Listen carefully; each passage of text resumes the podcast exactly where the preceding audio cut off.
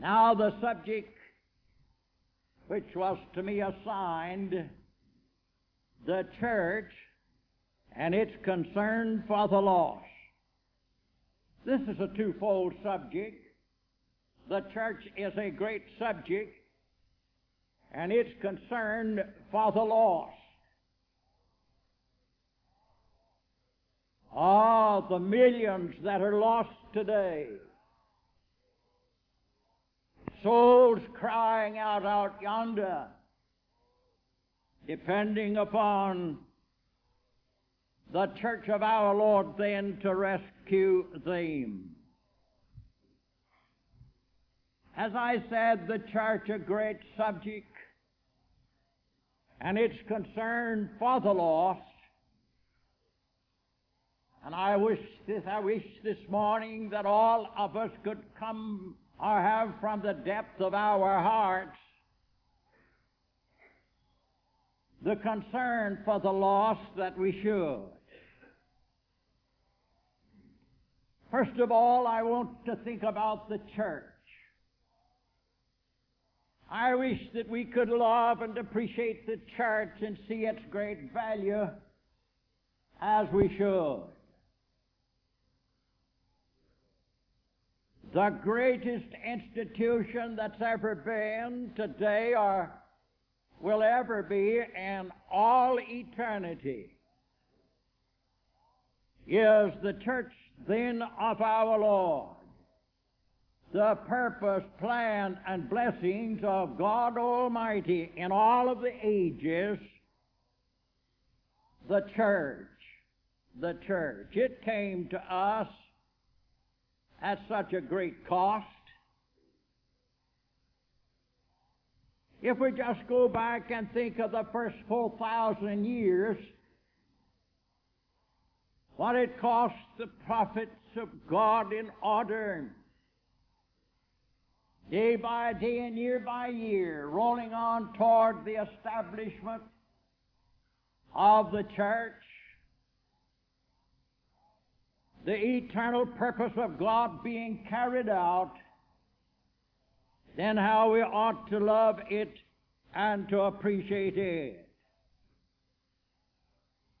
If we can but have deepened upon our hearts and minds the importance of the church,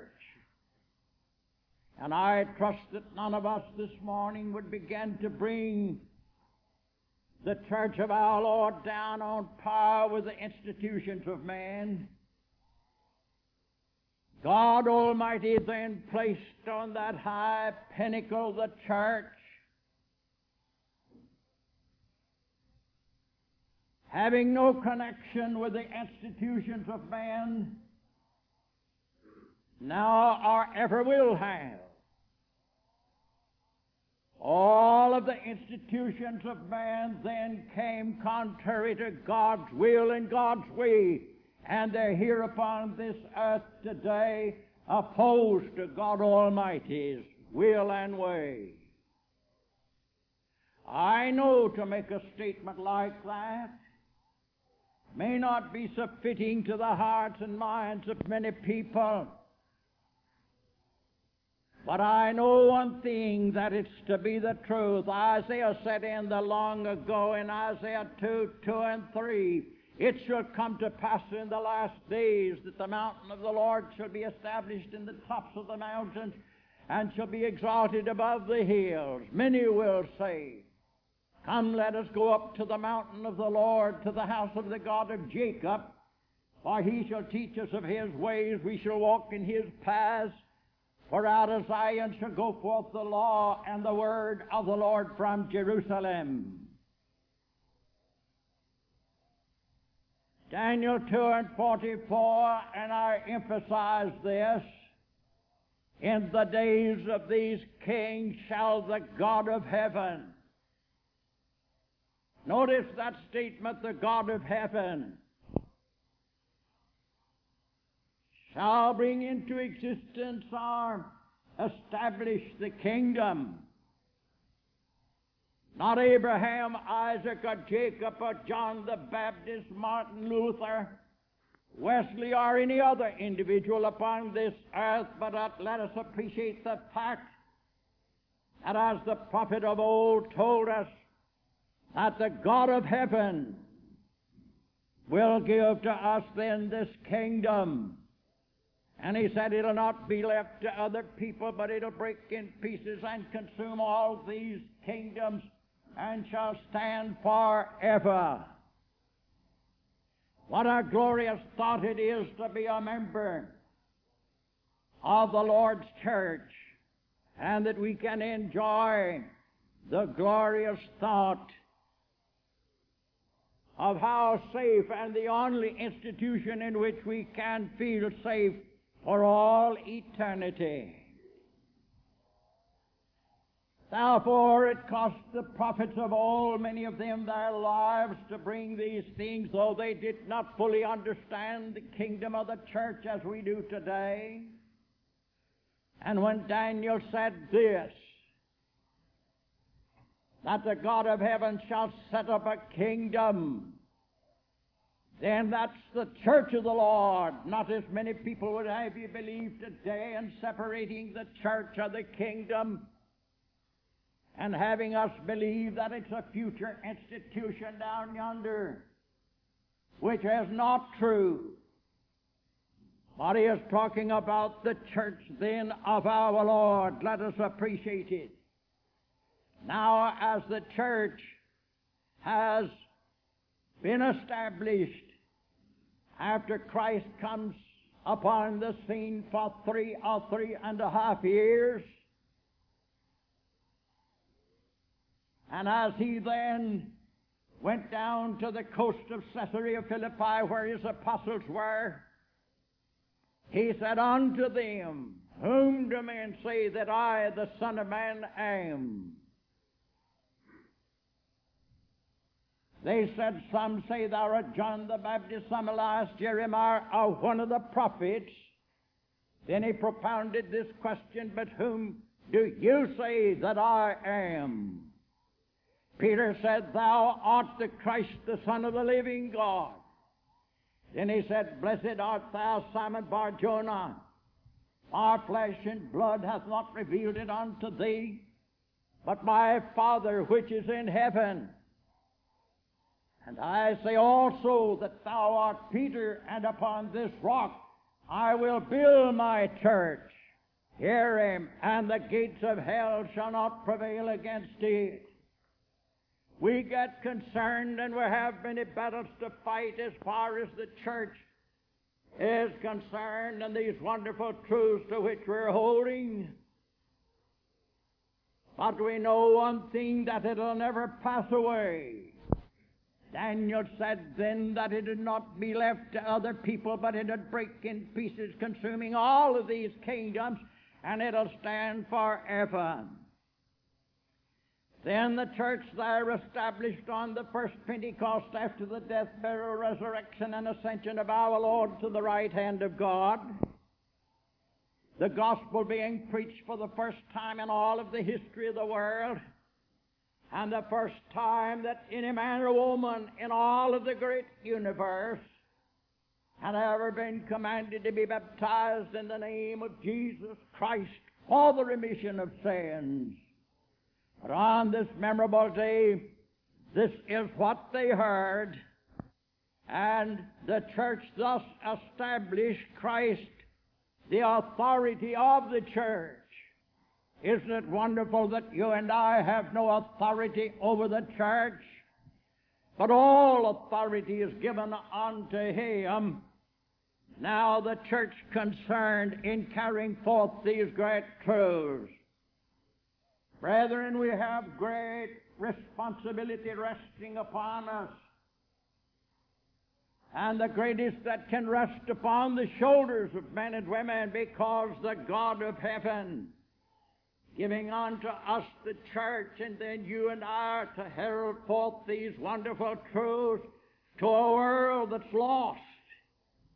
And so we find that the Lord said to his disciples, Lift up your eyes and look on the fields that are already white unto harvest.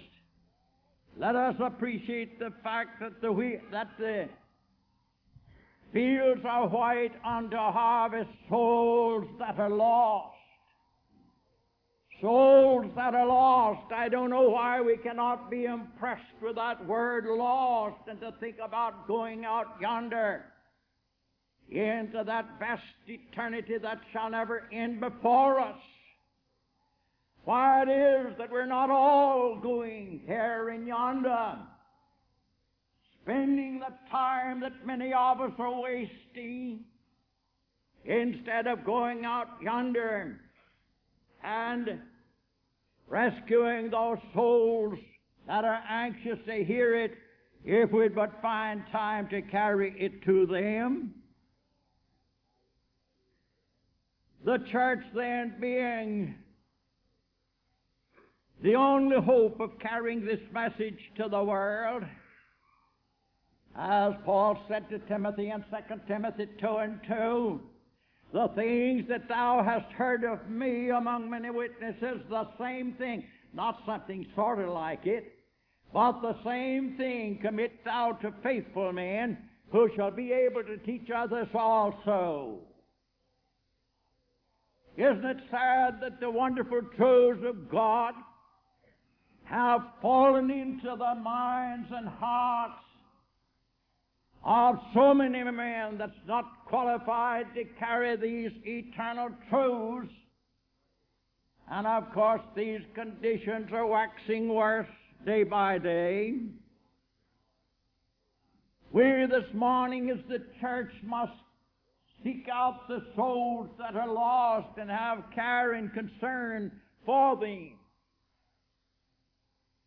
In First Timothy we find Paul's statement in 1 Timothy 3 14 and 15. He said, I write unto thee these things, hoping to come unto thee shortly. But if I tarry long, that thou mayest know how to behave thyself in the house of God, the church of the living God, which is the pillar and the ground of the truth. The church of our Lord Jesus Christ today is the very foundation. It's the pillar and the support of the truth. Get it? There is not another institution, religiously, fraternal, or otherwise, in all the universe outside of the church of our Lord that's preaching the truth and upholding the truth. Well, I know that'll not draw millions out to hear you, or thousands rather. But that's right. I'm not interested in trying to please man, but I want to please God, and I know the only way that I can do this is to preach it as I think He would want it preached and to have it preached. We're to give God the glory in the church in Ephesians 3 and 21. Unto Him be glory in the church by Jesus Christ throughout all ages, world without end. You cannot, neither can I, give God the glory and the honor outside of the church of our Lord. There isn't an institution in all of the universe in which men and women can glorify God only in and through the blood bought institution, the church of our Lord.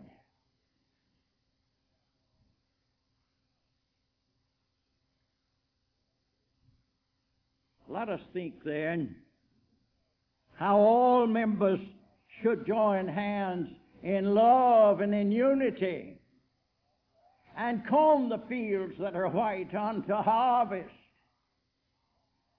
Which reminds me of this, the story that I read concerning the wheat fields in the Dakotas. The family living near or in the edge of the thousands of acres. The little girl was out playing late in the evening, and the mother, thinking that dark was drawing round about, she went out to call her in. She didn't answer, and she raised the alarm of the child being lost. Some hundred of the neighbors and friends came in. And after they had begun the search for her, they were crossing each other's paths, getting nowhere, and man, one man with the proper judgment called them together and said, We're not getting anywhere. We're crossing each other's paths, and we're doing no good. Said, Let us join hands and make a great human chain, and let us comb this field out yonder. And our efforts united together, we'll find her. So after they'd gone far out into the wheat field, the call was raised over there, here she is. The damps of the night had taken her little body or her life. And as the mother rushed up, falling down over that little body, pouring out her very soul, here is the point I believe that ought to strike home to every member of the church. As she raised up before those searchers with her hands up and stated this, she said, Oh my God, why didn't you join hands sooner?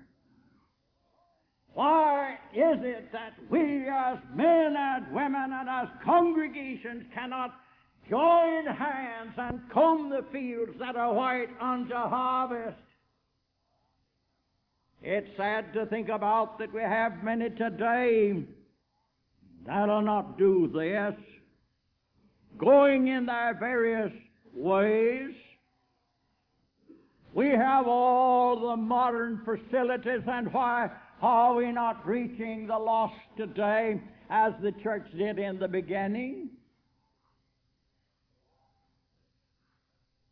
We have every facility of reaching the lost world today, but we're not utilizing it. We're not working in peace and harmony, love and unity as I think we should.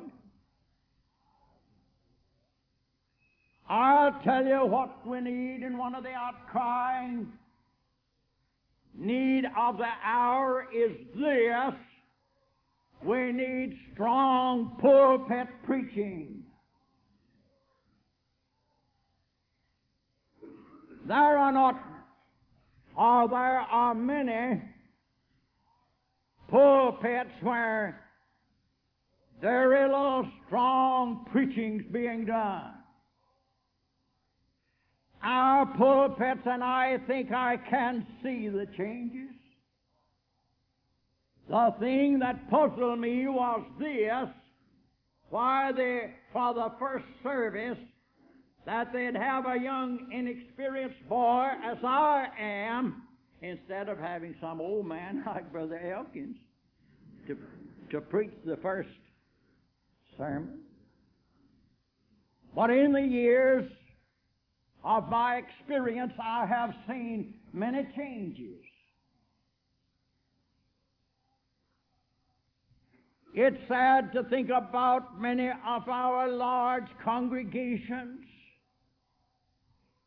that they're hearing from their pulpits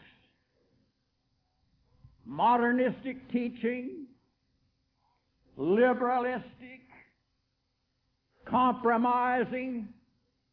We have some of the greatest compromisers in the church of our Lord today are greater than we've ever had in all of our history. I'm not picking a fuss with anyone this morning. I'm just trying to tell us what I think the Lord would love and appreciate. Lots of weak preaching. Thank God for a church like this. The truth being preached and these elders, preachers, and the members here wouldn't stand for anything else but that. I think sometimes that in some of the pulpits,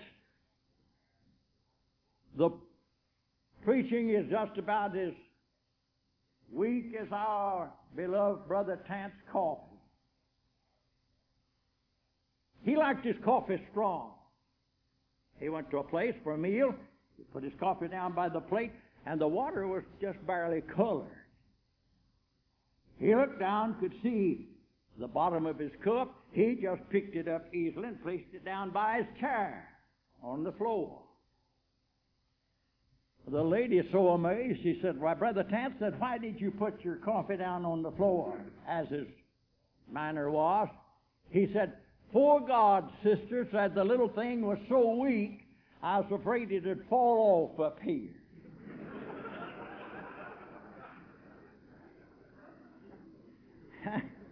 and that's just the way that lots of the preaching is being done now. I know, I think I know what it takes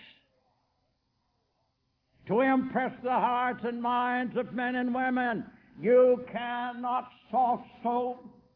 You cannot compromise. You cannot turn liberalistic, modernistic, and ever reach the souls of men and women with teaching of that kind. A person came to me the other day and said, with tears in their eyes, said, Tell us this. What's going to happen to the church down in future years? I said, She'll continue to move on. I thank God that we have men and women in the church that'll never be moved away from the truth. Yet we find that these things will certainly weaken it's sad to see so many members drifting back into the ways of the world. It's a deplorable thing. We have them every week. Men and women that's drifting back into the ways of the world. And they're going to be lost. They're lost in that condition. And it makes us sad, but I'm going to reach back into the years some and say to you, good people, I do not believe that we have enough hell, fire, and brimstone put into our preaching. Oh, but Brother Estes, you know, we're living in a modern age now. The manner of approach must be altogether different to what it was back there when you began to preach. And we just can't do that. We have to please the people.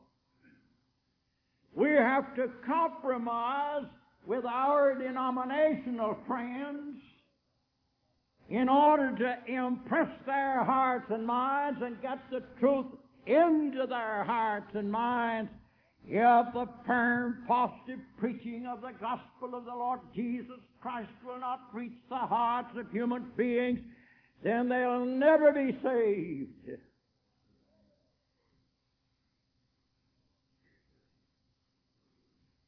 So when we think of that and the failure of that, I'll tell you what. Because many of our preachers are softening up in their preaching compromising and trying to be popular with the masses of the people. We are causing by forgetting, if you want to express it as such, it may seem out of term with us now. As I stated, the hellfire and brimstone preaching we're letting the world be lost and about two thirds of the church being lost. If not, why are they drifting out there on the bleak mountain of sin today, away from their duty and obligation and responsibility to God?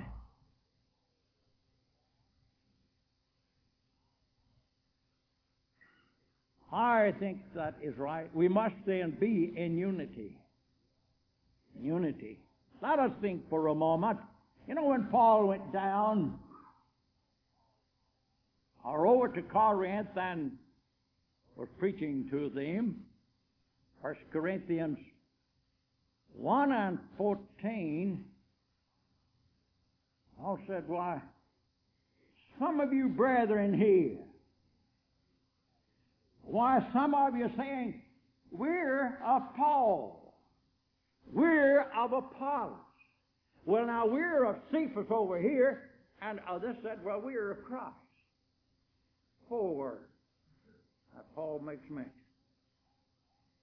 Brother Elkins, if Paul were here this morning, I believe that he'd say to the church of the Lord upon this earth, you're just exactly like they were back there at Corinth in the long ago. The little group over here claiming to be the church of Christ, and they say, Oh, we don't divide in classes and we can't fellowship the other. Another group over here said, Oh, we don't believe in more than one container, but we do divide in classes. We have the premillennial group out here. We then have those that's advocating the direct operation of the Holy Spirit. And so we can see the condition that the world is in today or how the church is being divided like that. All would then say, Yes, Christ divided. No, He's not divided, but many of the people in the church not satisfied with God's will and God's way, going out upon their own. And it's a sad thing to think about. It's a sad thing to think about when we can see the statement made by our Lord. In John the 17th chapter, verses 20 and 21, Christ said, Neither pray I for these alone, but for them that shall believe on me through thy word, that they may be one. As the Father art in me and I in thee, that they may be one in us. Get it? That the world may believe that thou hast sent me. Brethren, how in this world can we convince the world that Christ came and that He has the church here upon this earth when we're going to be divided among ourselves? We can't do it. And when it comes to congregations being divided and our hearts are not joined together in genuine love, how then can we sing that great and wonderful song? Blessed be the tie that binds our hearts in Christian love. We're marching, our hearts are beating as the drums down yonder toward the closing scenes of life. Then what will it be as you and I stand at last at the judgment?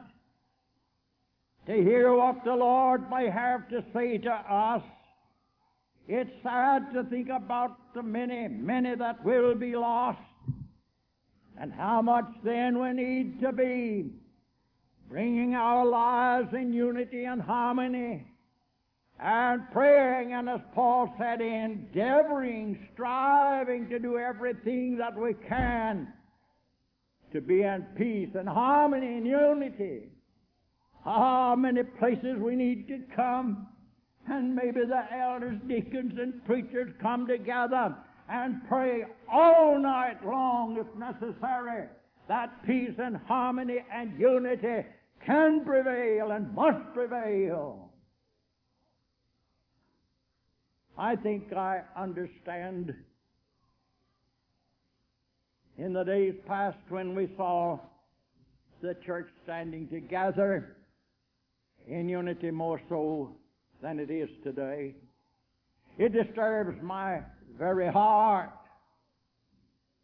We're causing in the state of confusion division was causing many, many, many to be lost. And I don't want to stand at the judgment. I preached my first sermon nearly 50 years ago. I'm preaching today the very thing that I preached in my first sermon in Birmingham, Alabama.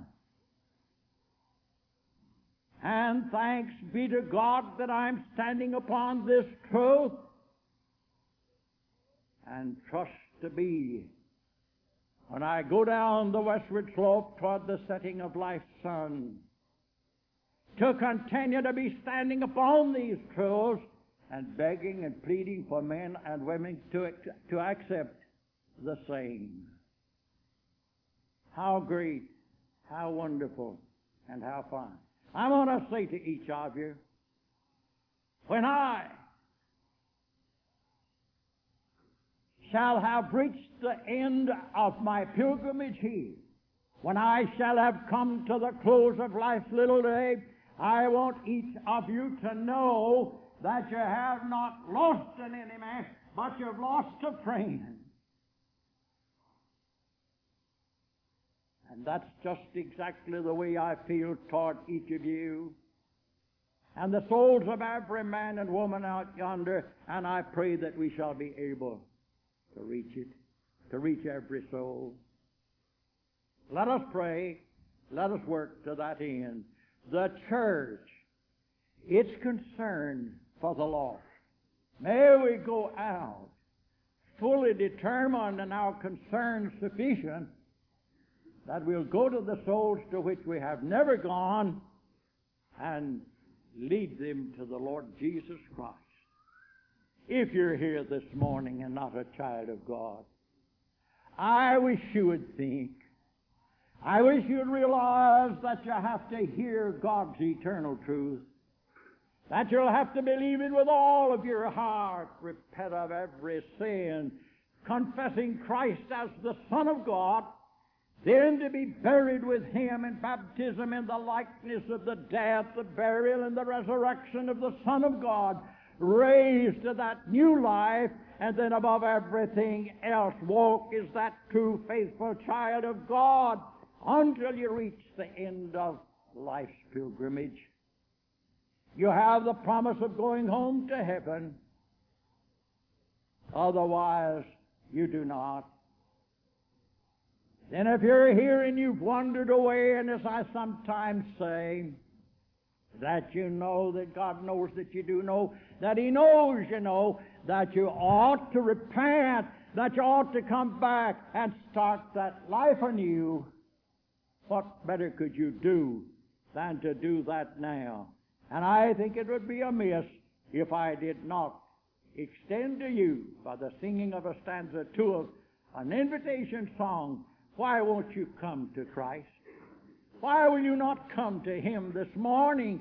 You have the time and the opportunity. Oh, Brother Estes, I may someday, someday may be too late. Too late. Not for a day, not for a year, but too late for all eternity. Will you come as together we stand and together we sing?